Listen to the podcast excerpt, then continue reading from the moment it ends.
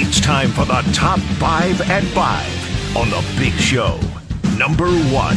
You want to trade away for curtain number one? You can have curtain one.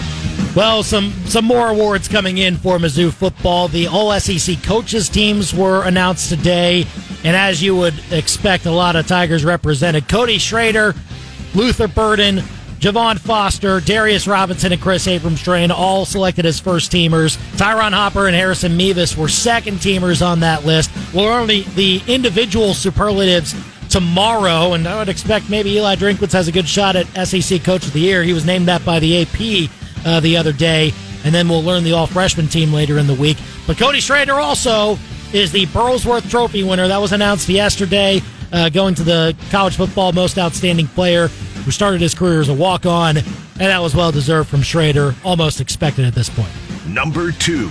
Number two, your timing is impeccable. Well, we now know the results of the MLB draft lottery. The Cardinals are picking seventh, and the Royals are picking sixth, which uh, not necessarily, if you go by the uh, the order of the standings, they kind of lost ground on where they would be if it all went to chalk, essentially uh, for the percentages of each team getting the number one overall pick. So the Cardinals slid a few spots from that, as did the Royals, because a couple of teams with pretty long odds, the Guardians get the number one overall pick. They had a 2% chance at it. And the Reds, who had a 0.9% chance, they get the number two overall pick. So that slid a whole bunch of teams down and uh, kind of waters down the hope of getting a high draft pick for both the Royals and Cardinals this season.